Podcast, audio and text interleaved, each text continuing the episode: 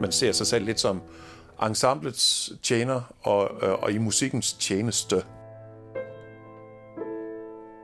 Der bliver ikke altid talt pænt om dirigenter. Det gør der ikke. Når, især når de ikke er til stede. Og jeg vidste jo godt, hvordan jeg kunne finde på selv at udtale mig om andre dirigenter, og så tænkte jeg, ej, sådan skal folk ikke tale om mig. Så det var, det var et af grunden til, at jeg holdt det tilbage lidt længere tid, end jeg nok egentlig ellers ville have gjort. Jeg husker det ikke som andet end, at hvor er jeg dog heldig, at jeg får lov til at gøre det her. Torben H.S. Svendsen, og H.S. står i øvrigt for Hård Snitkær, er født i 1967 i Haderslev. Efter sin musikmatematiske studentereksamen i 1986 tog han til København og uddannede sig som kontrabassist. Han kom på konservatoriet i 1988 og fik sin diplomeksamen i 94. Dernæst virkede han som freelance kontrabassist frem til år 2000 i nærmest alle orkestrene i hovedstadsregionen. Men, som han siger, Jeg havde jo en lille dirigent inde i maven, og, øh, og, og han blev vokset sig større og større. Torben søgte faktisk optagelse på Musikkonservatoriet som dirigent, men kom ikke ind. Og i stedet så blev han privatuddannet. Og siden gik det jo meget godt, som man plejer at sige.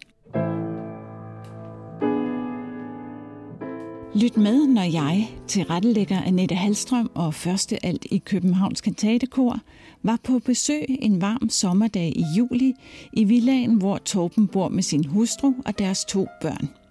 En særdeles musikalsk familie, som alle mestrer mindst et instrument. Jeg fik lov at stille en masse uddybende spørgsmål.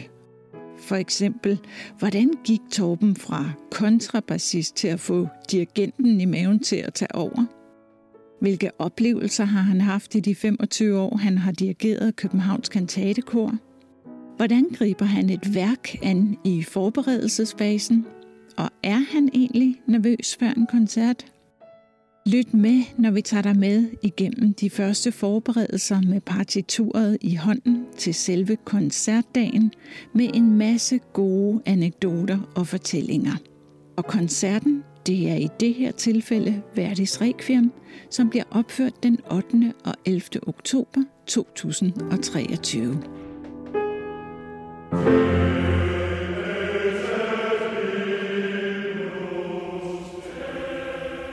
Jeg står i øh, videre i dirigent Torben H.S. Svendsens studerværelse, må man vist kalde det. Det er et lille rum. Der er reoler på øh, tre vægge fra loft til gulv, fyldt med partiturer og andre bøger, men rigtig mange partiturer. I midten står der et stort flyl, som vi hørte Torben spille på tidligere. Og så er der et spejl i rummet og en stor sofa. Når jeg kigger ud af vinduet, så kan jeg se en stor eng. Og hvis jeg strækker mig på to, så kan jeg se vandet. Det er kalveboderne. Vandet mellem Hvidovre og Amager. Der er lyst og rart. Og på øh, flylet, der står partituret til Verdis Requiem.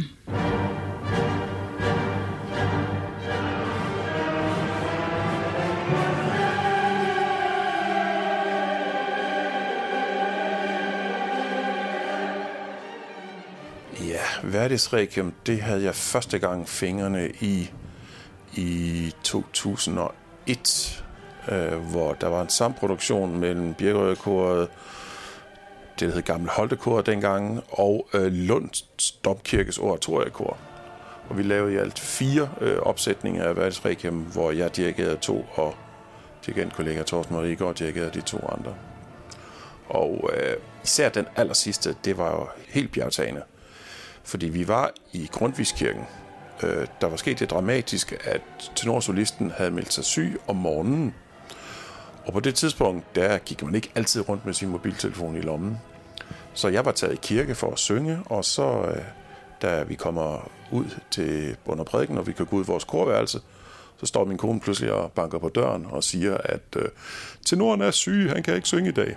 Og så gik vi i gang med at finde en erstatning for ham, og det gik jo så øh, på plads der ved kl. 11 om formiddagen. Forprøven var klokken 2, og koncerten var klokken 4. Øh, og kirken var propfyldt. Det var sådan, at de sad på gulvet. Så når vi kom ind, solisterne og jeg, så var det lige før, man skulle bede folk om at flytte sig, så vi kunne passere op til podiet.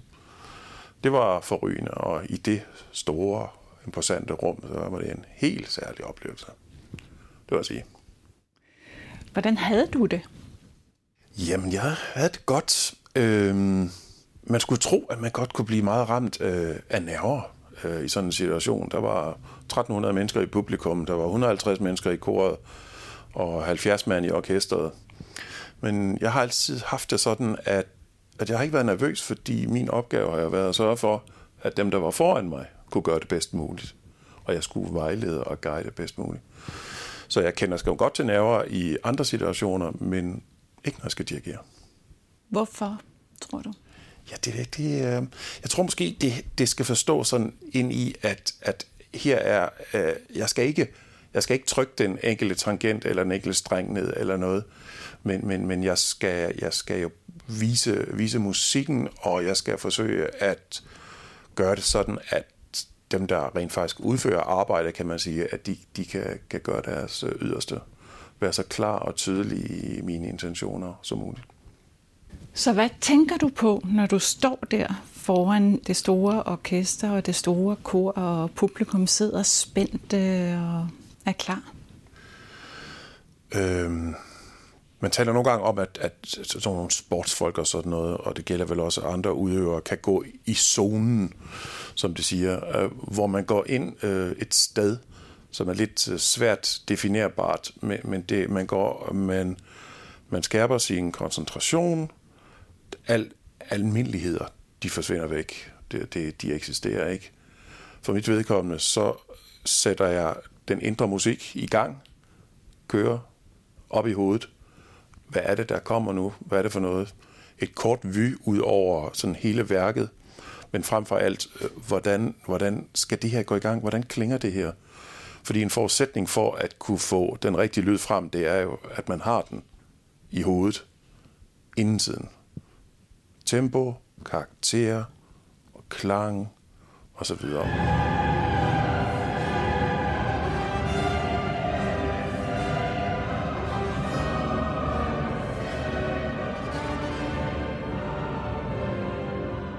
Du har fortalt mig, at du ikke blev uddannet dirigent. Hvorfor blev du ikke det? Jeg har en diplomeksamen i, øh, i kontrabas og har havde en, en freelance-karriere, hvor jeg sad og kiggede på rigtig, rigtig mange dirigenter, øh, og det lærte jeg meget af. Jeg opsøgte også øh, dirigentundervisning. Øh, blandt andet professor Stenlund fra konservatoriet har været en stor inspirator for mig, og også andre.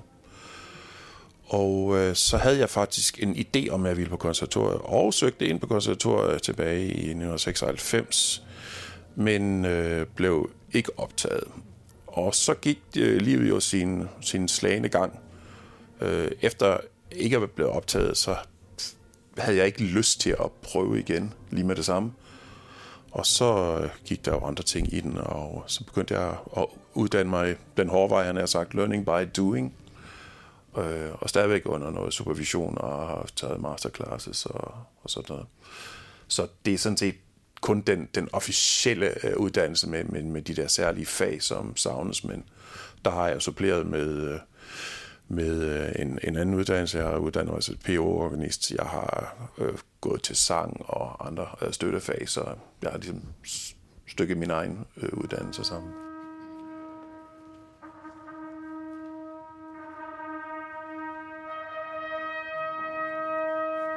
Du har fortalt mig, at du havde en dirigent i maven. Hvordan øh, kom den dirigent i maven? Altså, hvordan kom den ja. til udtryk? Når man sidder der og spiller, eller synger, som jeg også gjorde, med andre, og så, så får man lyst til at bestemme lidt. Man får lyst til at sige, hvorfor, hvorfor gør de ikke sådan? Hvorfor, hvorfor gør de ikke sådan der? Og det, vil det ikke være en idé at prøve det der?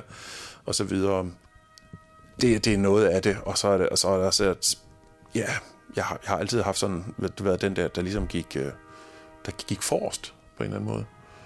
Og sådan elevrådsformand og formand i den ene klub og formand i den anden klub og alt sådan noget. Det er altså en, noget leder. Noget. Og, øh, og det er også en lederrolle, man påtager sig, når man øh, er dirigent. Virkelig musikalsk øh, leder, men man er også leder på mange andre planer. Øh, administrative leder og organisatoriske leder og alt muligt også. Så. Ja, så den, den, den var der, og den voksede sig jo større. Og til at starte med, øh, da, da, da, mens jeg stadigvæk holdt den nede, kan man sige, så var det jo blandt andet fordi, at, at der bliver ikke altid talt pænt om de agenter. Det gør der ikke, når, især når de ikke er til stede. Og jeg vidste jo godt, hvordan jeg kunne finde på selv at udtale mig om andre dirigenter, og så tænkte jeg, ej, sådan skal folk ikke tale om mig. Så det var, det var et af grunden til, at jeg holdt det tilbage lidt længere tid, end jeg nok egentlig ellers ville have gjort. Øhm, samtidig med, at der simpelthen også var noget, øh, noget, noget kundskab, der skulle på plads. Altså, jeg, jeg, skulle, have, jeg skulle have et fundament at, at stå på, som var, som var sikkert nok.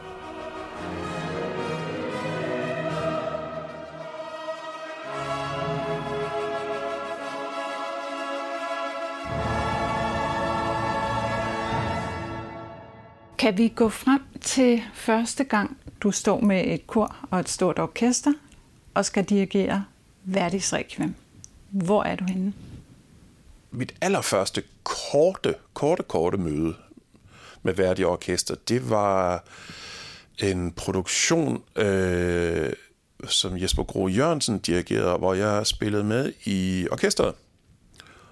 Og vi havde øh, haft en en koncert, og så skulle der være en koncert i Helligåndskirken også, hvor Jesper han sagde, jamen der bliver ikke nogen forprøve til den koncert, fordi at jeg er på radioen, og jeg er først færdig klokken 6, jeg kan ikke nå det.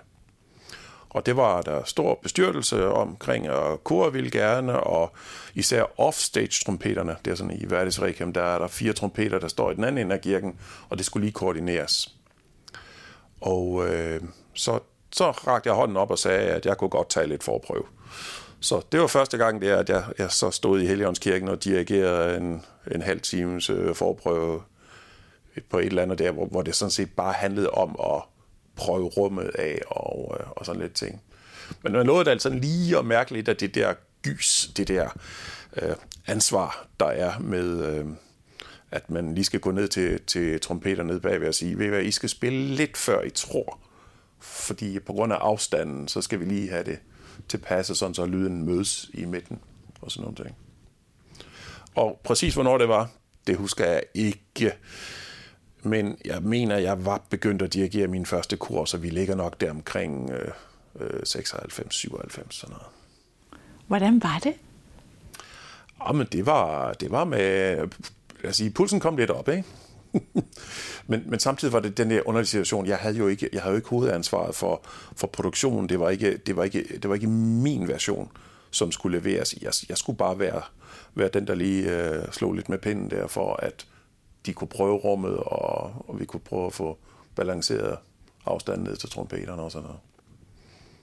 Men værkets storhed, det var jeg jo med på, for det var, ikke, det var ikke første gang, jeg havde været forbi det og, og, havde, øh, og havde spillet med i, i produktioner, så, øh, så, så, så det, jeg kendte det godt. Jeg kendte godt værket, kunne godt mærke det. Men det er nogle helt, helt anden fornemmelse at stå deroppe og løfte armene og sænke armene, og til første gang, så håber man jo bare, at der sker noget. Og så efterhånden, så bliver man lidt mere agerig, så skal der jo ske det rigtige.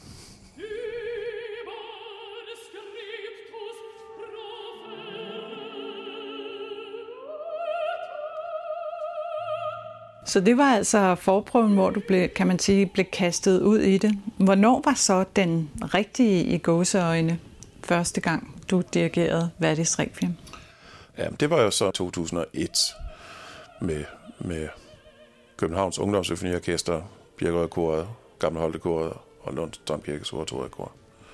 Og jeg dirigerede den ene koncert i Sankt Andreas kirken over i Malmø.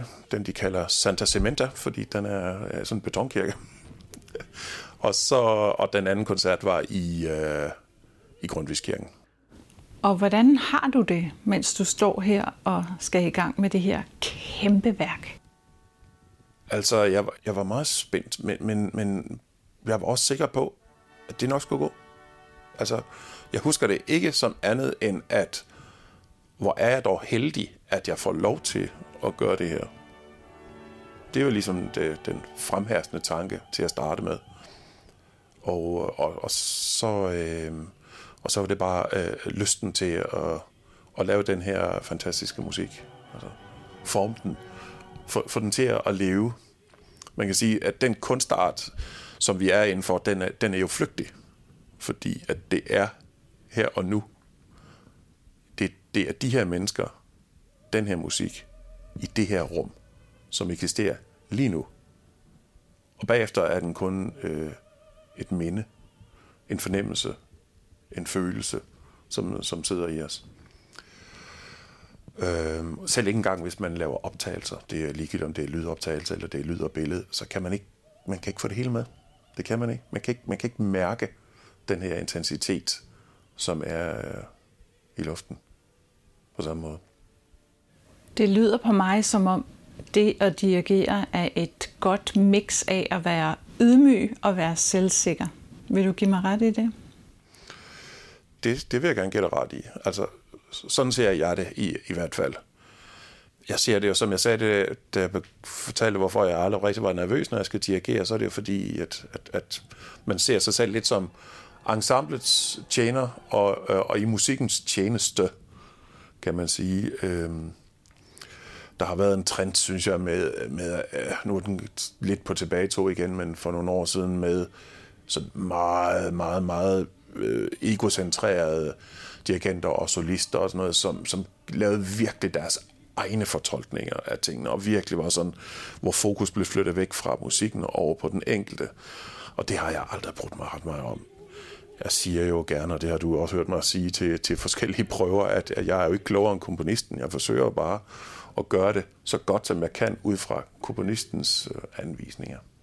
Så ja, jeg synes, jeg synes i hvert fald, at, at, ja, at jeg skal ud fra min, altså mine ringe evner, eller hvad det nu er, prøve at, at, at gøre, som komponisten har tænkt, øh, det her skal være. Velvidende, at det aldrig kan blive, som de lige har tænkt. Fordi jeg er jo mig, jeg er jo ikke dem. Og, og, og det filter øh, er forhåbentlig interessant ved, at, at der er andres øjne på det. Men er det ikke vigtigt, at du bringer din version? Jo, jo. Det, det vil også være øh, utænkeligt andet, vil jeg sige.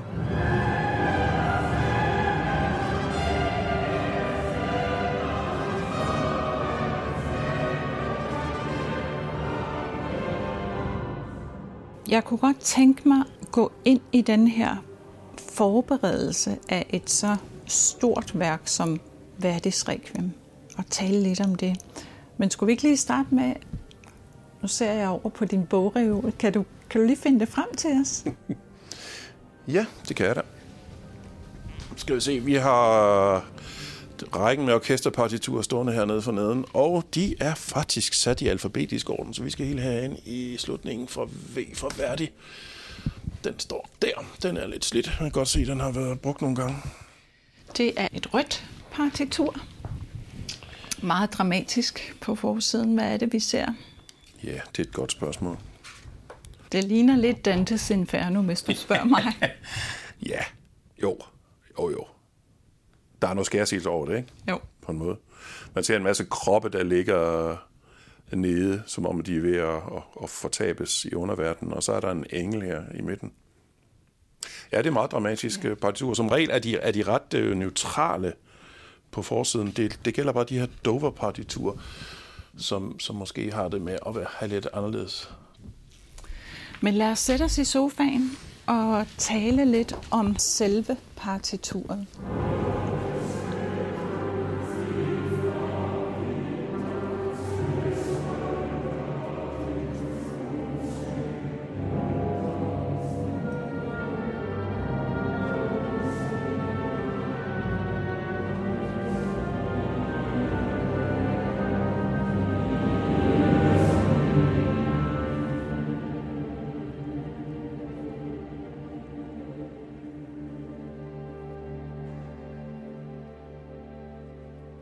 Torben, nu er det jo ikke første gang, du har dirigeret Verdis Requiem. Så hvad er det egentlig, du gør, når du skal i gang?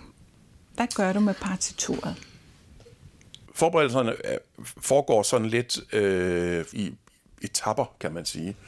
Øh, I niveauer, hvor, hvor den, den første forberedelse, det er det gælder det her værk, det er selvfølgelig i mindre grad det her, fordi jeg kender det så godt, men øh, nye værker, det man først skaber sig et overblik, overordnet overblik, hvor, hvor stort er værket, hvor mange satser, hvad er det for nogle solister, hvad er det for noget orkesterbesætning, vi har brug for, og så videre. Så sætter man sig ind i det.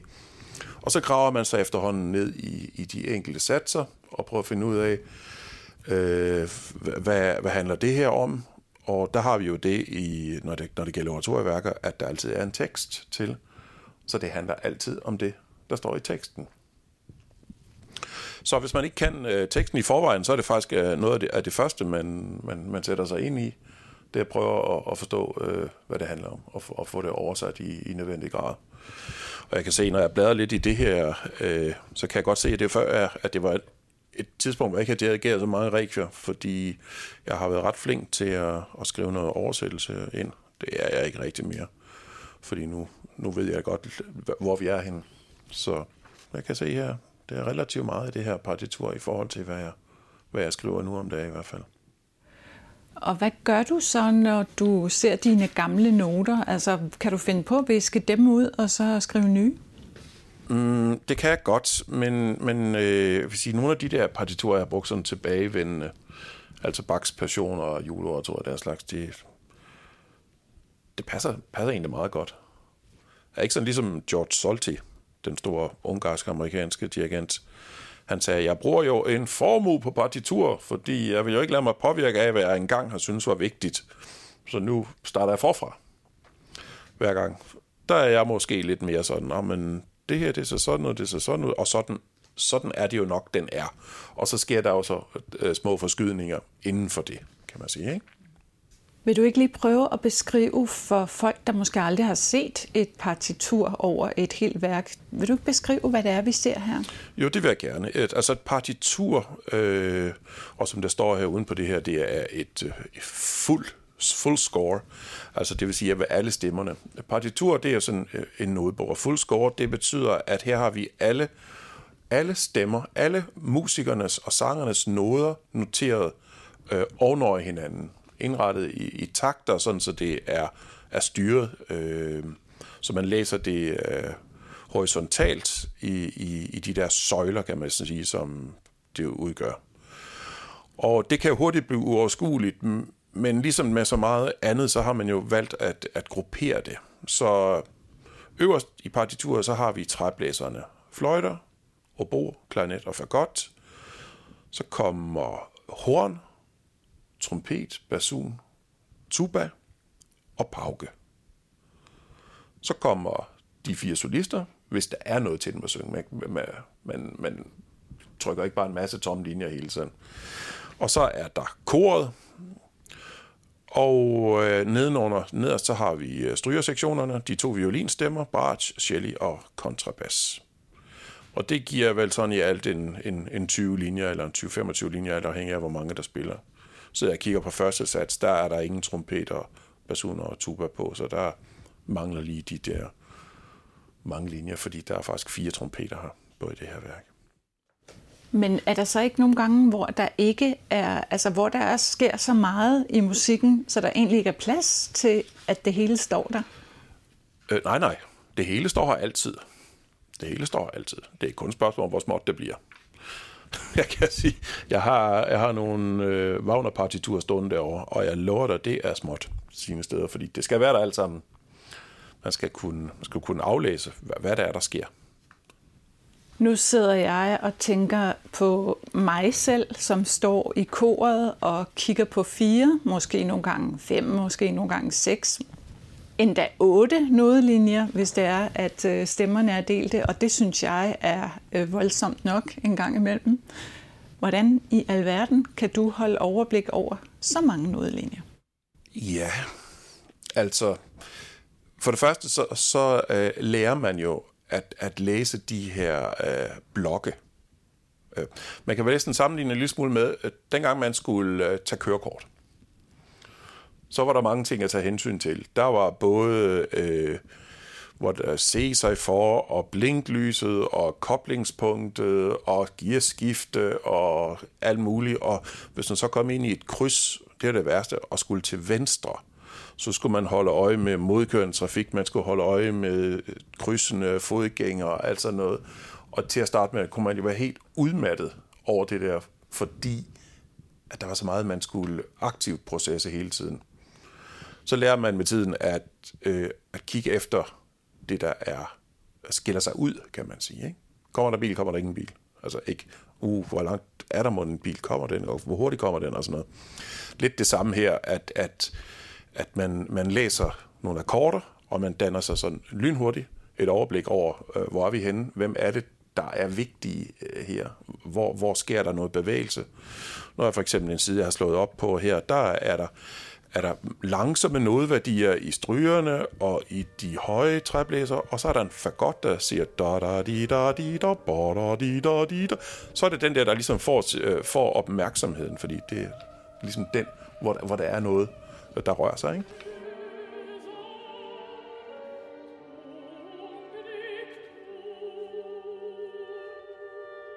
Du nogle anekdoter fra en forberedelsesfase? Det behøver ikke at være værdig. Øh, altså noget, du måtte lave helt om og gøre helt anderledes.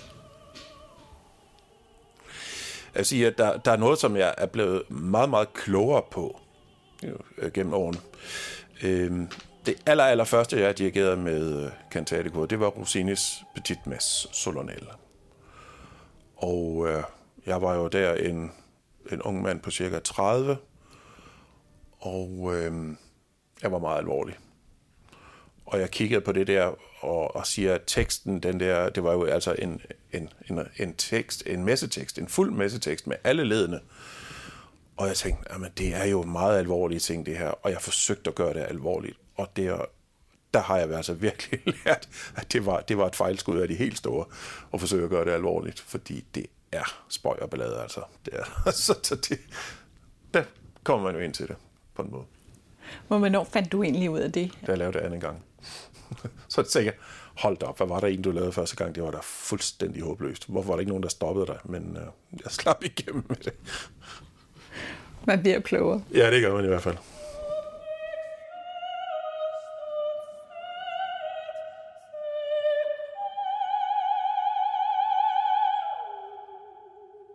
Nu er der gået flere måneder. Du har været dykket ned i partituret, du har øvet med koret, de synger muligvis rigtigt, de laver muligvis musik, og ikke bare synger noget. Du har haft prøverne med orkestret, du har haft generalprøve, nu er det koncertdag. Hvornår føler du, at du er klar til en koncert? Det plejer at være øh, hele dagen. Dog med den lille undtagelse, at jeg nogle gange opdaget, at det er som om, at min krop den sparer på energien øh, først på dagen, hvis, man, hvis den ved, at der kommer en, en stor udladning om eftermiddagen. Og så er der nogen, der tænker, stor udladning, jamen altså, skal du ikke bare stå og vifte lidt med den der pind? Der er nogen, der påstår, at en dirigent øh, bruger lige så meget energi på en koncert, som en jord- og betonarbejder gør på en hel arbejdsdag. Jeg ved ikke, om det er sandt. Jeg ved ikke, hvordan man nogensinde skulle måle det slags. Men, men fornemmelsen af, at man, når adrenalinet har forsvundet ud af kroppen, godt, at man kunne vrides, det, den, den kender man i hvert fald godt.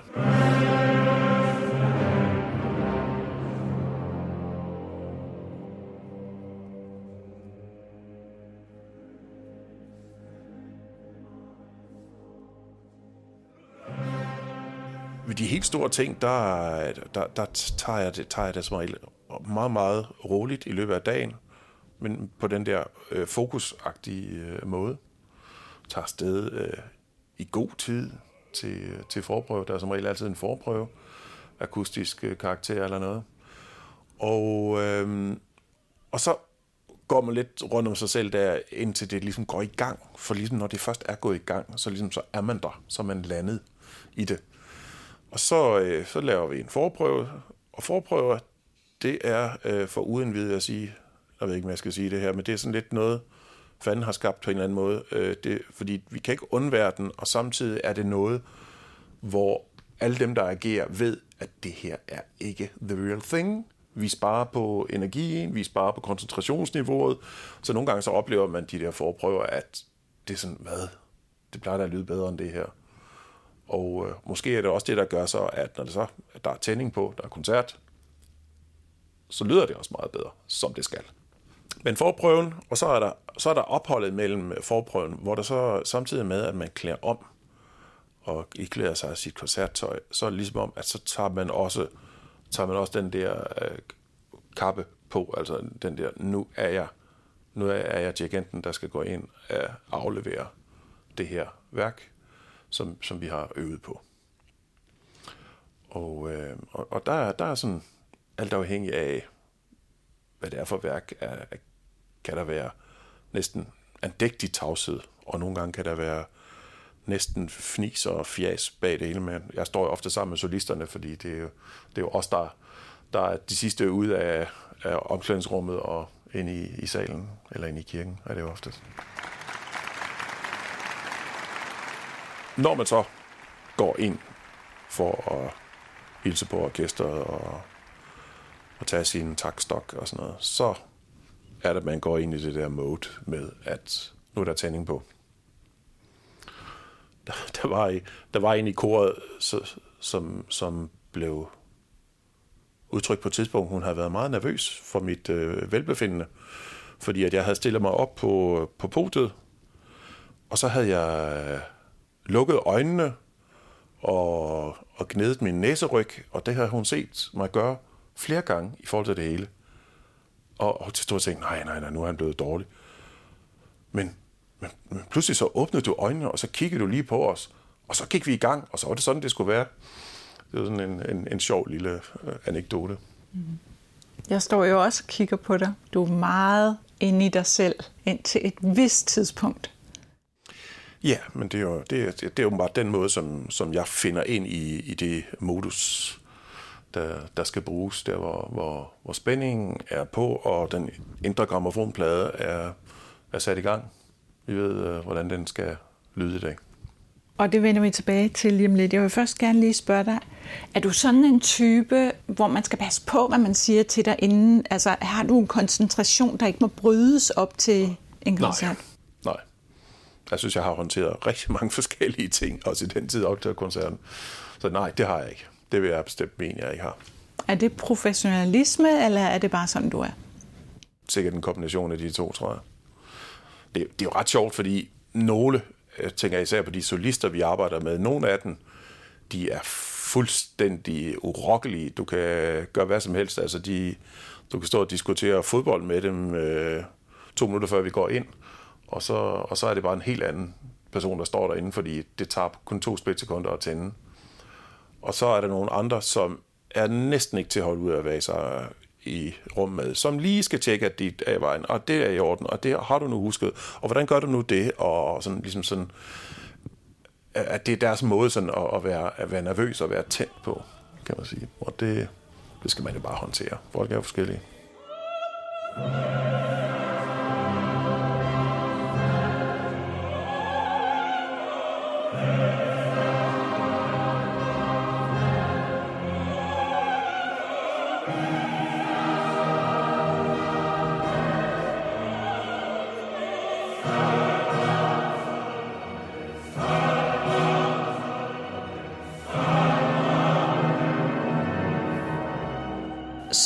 Dørene går op, du går op af gulvet i kirken med solisterne, du hilser på øh, koncertmesteren, og du vender dig ind i dig selv. Hvad sker der så? Så laver jeg musik, forhåbentlig. Hvordan gør du det? Ja, hvordan gør jeg det? Øh, min professor, øh, Stenlund, han, øh, han sagde jo, at definitionen på direktion, det er formidling af musikalsk stof via kropssprog. Så det er jo det, øh, vi benytter os af. Det kan godt være, at øh, vi nogle af os, og nogle af os bare en gang imellem, har en takstok i hånden. Men vi laver jo musik med hele jeget, kan man sige. Ikke? Øhm, med, med øjnene, med mimikken, med, øh, med armene, øh, med indikation af, øh, hvor er han i forhold til, til, til kroppen og sådan noget. Altså, nogle gange skal det være let og yndefuldt, næsten sart og svævende, og andre gange skal det være bastant og, og voldsomt og sådan noget. Og, og det, det har man jo forskellige gestikker til. Og, og det skal helst være, en gestik skal helst være noget, der kan afkodes uh, fuldstændig intuitivt. Simpelthen sådan, at du som sanger og musikerne er fuldstændig med på, hvad det er, jeg mener.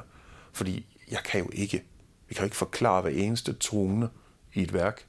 Altså, dels vil det tage en million år, og folk vil det hænge langt ud af halsen.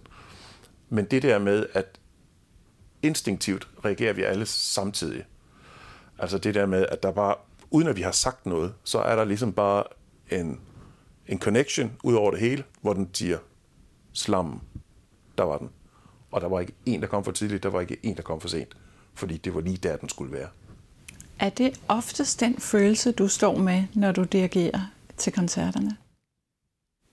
Jeg ved ikke, om det oftest er den følelse, øh, jeg har. Øh, sådan, som man også kan forstå, så, så består sådan en, en koncert jo er jo så ufattelig mange delpunkter. Øhm, jeg synes, jeg synes, at vi har, vi har god held med vores koncerter. Jeg synes, vi får lavet nogle fine koncerter. Øh, jeg synes, at, at vi har tendens til at, at toppe og præstere, når vi skal. Og det gælder både jer i koret, og det gælder også mig, at, at vi leverer det det er nu, det skulle være, og det var nu, det blev. Øh, og så er der selvfølgelig øh, små krusninger på den vej. Der er rigtig mange ting, der kan spille ind. Man kan risikere, at man får sygdom i såvel øh, solistkorps som orkester, og er nødt til at skifte ud i sidste øjeblik. Og det betyder, at du har personer med, som ikke har været med til prøverne og været med til indstuderingen, som så skal prøve at finde sin vej ind i det der og prøve at, at mærke, øh, hvor vi er henne. Og det kan selvfølgelig altid give nogle bølgeskulp på vejen. Hvad er en god koncert for dig? En god koncert, ja, det er, når man har... Når det lykkes. Når, når en god del af alle de mange ting, man har arbejdet med, er lykkes. At man har fået, fået sagt noget, fået gjort noget, øh, på den gode måde. Altså forstået på den måde, at det gælder jo alle, der stiller sig op. Hvis man ikke har noget at sige, så burde man bare sætte sig ned og holde sin mund. Så hvis vi ikke har, hvis vi ikke har noget på hjerte med, med de ting, vi står og laver, øh, så, så bliver det jo værdiløst. Så den gode koncert er den koncert, hvor at tingene går op i en højere enhed. Vi får altså på det rent øh, tekniske plan, så får vi leveret det øh, rent og rytmisk og til tiden osv. Og, og på det mere sådan kunstneriske plan, at, at vi får, vi får, øh, får, løftet, få løftet det hele op til, til sådan, at man, man tænker, at det her det var noget mere end, end summen af tingene nede. Og det er sådan nogle ting, man, man, man kan med, med musik, når, når man lige får den der rigtige øh, afbalancering af tingene en frase, der lige nøjagtigt får den rigtige, øh, det rigtige stræk hen mod sit højdepunkt, og pludselig så virker forløsningen som om, at, at man, man svæver, og alt det hele, det, det bliver bare så rigtigt, det føles sådan naturligt at gøre.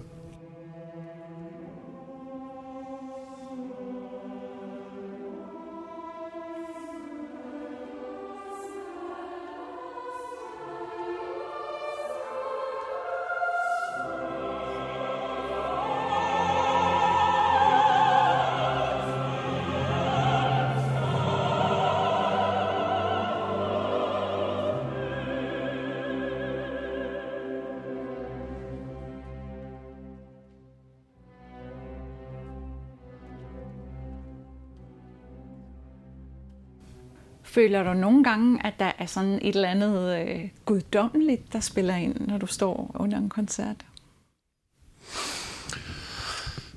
Det kommer lidt an på, hvad man, hvad man forstår ved, ved, ved øh, guddommelighed. Øh, altså, hvis du taler om, øh, om sådan indgriben udefra, så vil, så vil jeg sige nej. Men hvis du forstår det som, at, at det her bliver i nuet løftet et sted ud, uden for os, så måske ja. Men, men, men, men det er meget svært. Jeg synes, det er meget svært. Øhm, jeg kan huske, at, at en eller anden gang, øh, der tog jeg mig selv i på, på, på et sted, sådan et kombinationssted, og lige løft blikket, og så kiggede jeg lige ind i altertavlen. Og der var ligesom, wow, der, der, der var et eller andet der. Det var pludselig, det var det, jeg så. Normalt så ser jeg jo bare ja, og jeg ser ikke noget som helst andet i rummet, jeg ser bare ja. Men der var lige et eller andet. Kan du huske, hvilket værk det var? Jeg tror faktisk, det var Dvorak. Jeg tror, det var Dvorak Stabat Mater. Øh, og, og, og Stabat Mater, det er jo et, et værk, hvor, hvor man i 10 satser beskriver øh, Jesu moder øh, følelse, når hun står neden for korset og ser sin søn hænge derop. Så øh, det var måske et eller andet med, at jeg så lige fik øje på krucifixet deroppe på, på altertavlen. Det var, det, var, det var lidt stærkt på en eller anden måde. Det var ligesom om, der, der nåede enderne sådan lidt, lidt, lidt sammen, kan man sige.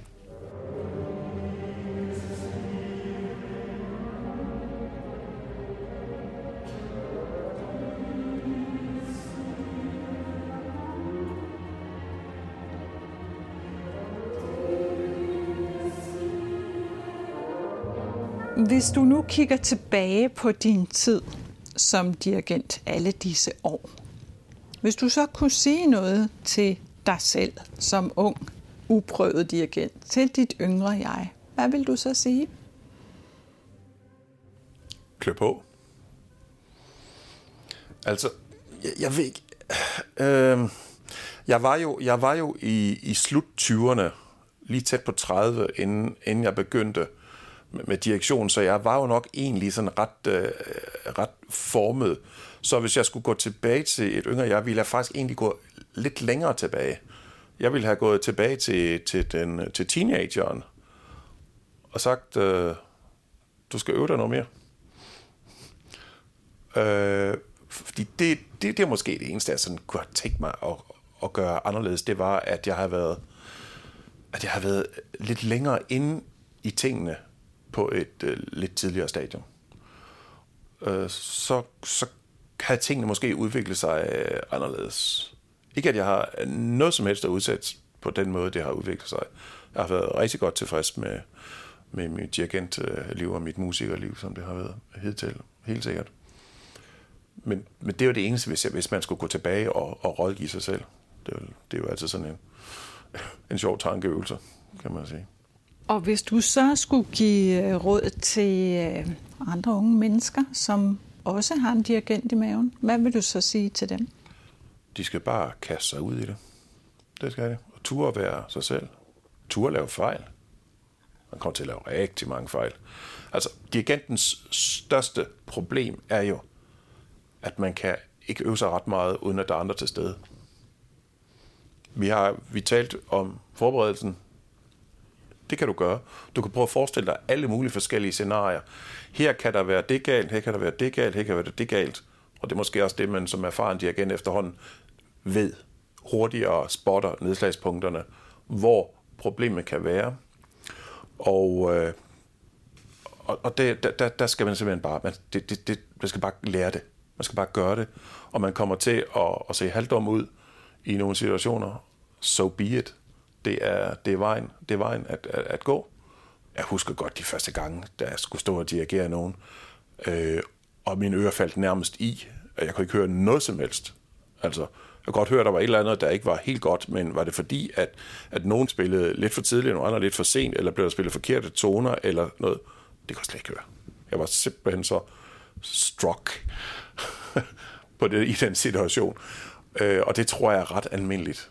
Og så når man kommer ind i det, så begynder man at slappe så meget af i det, at man kan agere i alle de her planer, fordi dirigent skal jo agere i tre planer samtidig. Der er foran planet, det er jo det, vi taler om, at musikken skal være inde i hovedet først. Så skal der være i nutiden, det vil sige, jeg skal gøre det, der skal gøres nu, for at det bliver sådan, som jeg har inde i hovedet. Og så er der øh, niveauet bagefter, efter rationaliseringen. Blev det så også, som du gerne ville? Og her er følgende. Hvis nej, hvad var der galt? Hvad skal vi gøre ved det næste gang, for at få det rigtigt? Og det, det er jo den, man opererer i, især i, i prøvefasen. Øh, tredje ting falder jo lidt væk i koncertsituationen. Der har du kun de to første. Med mindre, at der er noget, der kommer igen af samme slags. Så kan du selvfølgelig bruge det.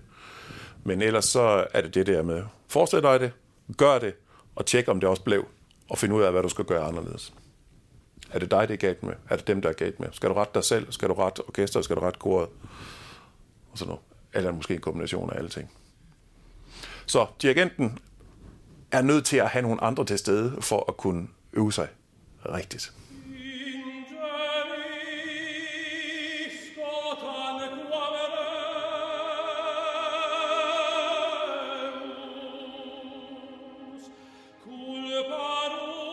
Lad os lige øh, vende blikket mod det faktum, at du har 25 års jubilæum med Københavns Kantatekor, og tillykke med det. Mm, jo, så. Hvad har du lært i de mange år, du har været dirigent? Jeg har lært, øh, jeg har lært rigtig mange ting. Altså, det har været 25 øh, rigtig gode år med Kantatekor. Vi har været på en, en, en rigtig god øh, og givtig øh, rejse øh, sammen øh, på, på mange planer. Altså, inden jeg kom til, havde kor jo aldrig sunget Verdis Requiem tidligere. Øh, jeg tror heller ikke, der er blevet sunget nogen af mændens oratorierne. Øh, så der er blevet taget hul på, på nogle af de ting, øh, og vi har gjort det rigtig godt, og vi har høstet gode anmeldelser ved, ved flere lejligheder. Vi har afsøgt nye områder, nye værker. Vi har opført Salieri, Requiem. Hvor mange har det? Så har jeg også fået øh, fuldt øh, afløb for mine øh, organisatoriske øh, lyster, vil jeg sige det på den måde. Jeg har heldigvis øh, et, et godt talent for at, at, øh, at arrangere og organisere, og øh, der har, der har været øh, rigtig mange opgaver på den front. Altså, jeg har jo i alle de der 25 år, jeg har selv samlet alle orkestrene og alle solisterne til alle projekter, med undtagelse af den Markus Passion, vi lavede for et par år siden, hvor vi hyrede et samlet barokorkester ind. Det er den eneste gang, jeg ikke har haft fingrene i at skaffe hele orkestret. Så, så der er også en, et, et stort, øh, et, lært en, en masse ting der, som gør, at jeg sikkert godt kunne få et arbejde som, som producent et eller andet sted, hvis jeg ikke længere ville være dirigent for kantatekoder og de andre ting, jeg laver. Så man skal have et godt administrationsgen. Jeg ved ikke, om man skal. Øh, det, øh, nu, nu har det faldet naturligt. Nogle af mine kollegaer gør det anderledes.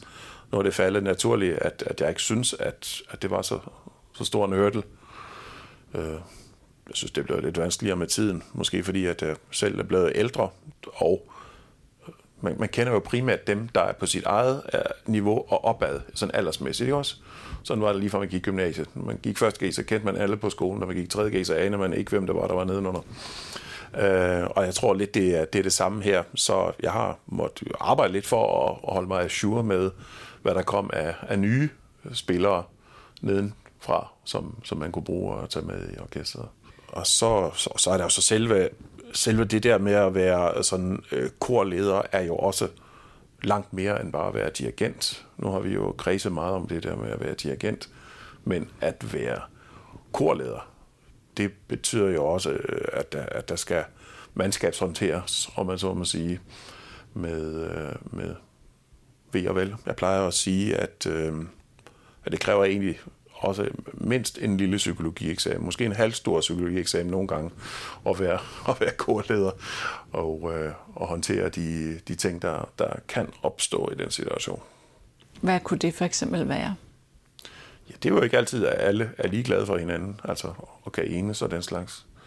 Der er også i et stort kor som vores, er der også mange forskellige øh, personligheder, mange forskellige stemmetyper repræsenteret kan man sige. Og det er jo ikke alle, der, der sådan går, er det bedste mix øh, i forhold til hinanden, så de skal lige håndteres og mixes rigtigt, så, så de, vi får det bedst muligt ud af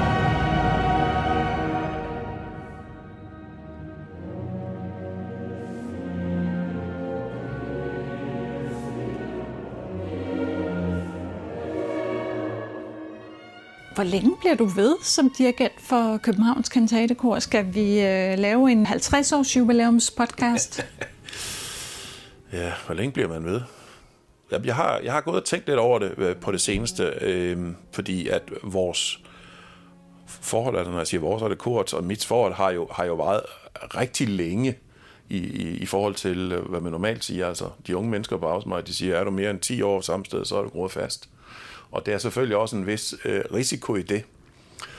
Øh, der vil jeg så sige, at jeg har haft den der fornemmelse af, at ved det, at vi hele tiden har udviklet os og udviklet os sammen, og sådan noget, at, at, det er, at det hele tiden har haft en, en, en friskhed over sig.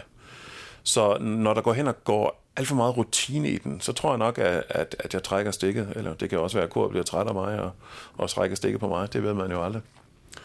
Men yderligere 25 år ude i fremtiden, ja, Ah. så er jeg på den forkerte side af 80 jo.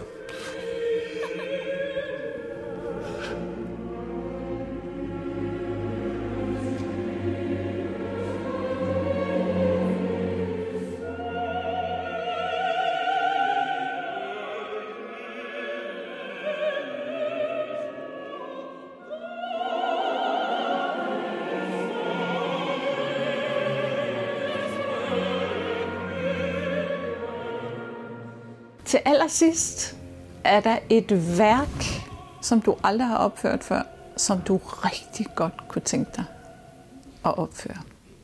Jeg føler mig meget privilegeret ved det, at jeg har fået lov til at lave så meget, øh, at det nogle gange har været sådan, at, at jeg synes, det er lidt en udfordring at skulle finde, finde på, øh, hvis man kommer til at lave nyt, og det vil jeg jo også gerne. Og ikke bare køre rundt og vende bøtten hver 5. 7. år. Øh, Ja, nej, nej, ikke sådan rigtig gerne vil. Men hvis vi vender det lidt rundt og siger, hvis der er en, der kommer og tilbyder mig hele sat oppet, så vi kunne lave øh, Mahlers øh, 8. Så springer jeg til. Men det er så kæmpestort et setup. Så, øh, så den, det tror jeg ikke bliver aktuelt. Men hvad skulle der til? Masse mennesker og organisatorisk arbejde. Det er et kæmpe orkester, det hedder jo Symfoni der 1000, fordi at der er, der er ja, man, som regel kan man slippe afsted med en 350 medvirkende eller sådan noget. Men det er jo også rigtig, rigtig mange at tænke at skulle først, øh, få det op at stå. Men, men jeg tror, at det der med at, at male med den, den brede, den helt brede pensel, det er jo det er nogle af de ting, der ligger godt øh, til mig, siger erfaringen. Så, så det, vil, det vil jeg ikke sige nej tak til hvis jeg blev på det. Jeg kunne nok også godt overtales til, uh, til Berlioz Requiem. Det er sådan noget med fem orkestre. Øh, det, det store orkester, og så er der et, et lille blæseorkester i, i hvert verdenshjørne. Spændende. Ja, det går jo rigtig spændende. Ikke? Jo. han var, den gode Berlioz, der var meget forud for sin tid. Meget spændende ting, han har fundet på. Men det er en helt anden snak.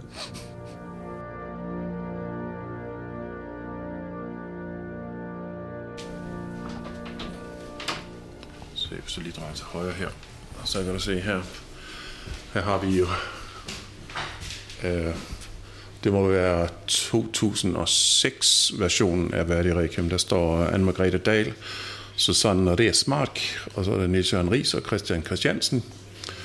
Der står her, og så kan du se korsangeren, de fylder simpelthen det hele, begge sider, og så har vi orkestret her rundt omkring England.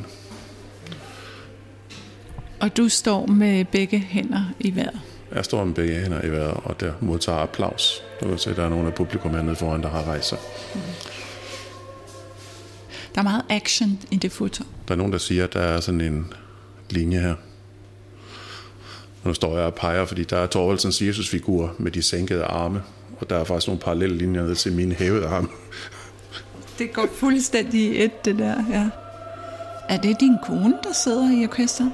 Ja, hun spillede med til den. Det gjorde hun. Jamen, så vil jeg bare sige uh, tak for nu, og hjerteligt tillykke med 25 år som dirigent for Københavns Kantatekor. Tak skal du have. Jeg glæder mig til den officielle fejring med at være det i, i oktober. Det bliver så stort. Jeg kan mærke det. Jeg er midt i min sommerferie, så kan jeg mærke, at den her snak her, den, den tænder alligevel også et eller andet.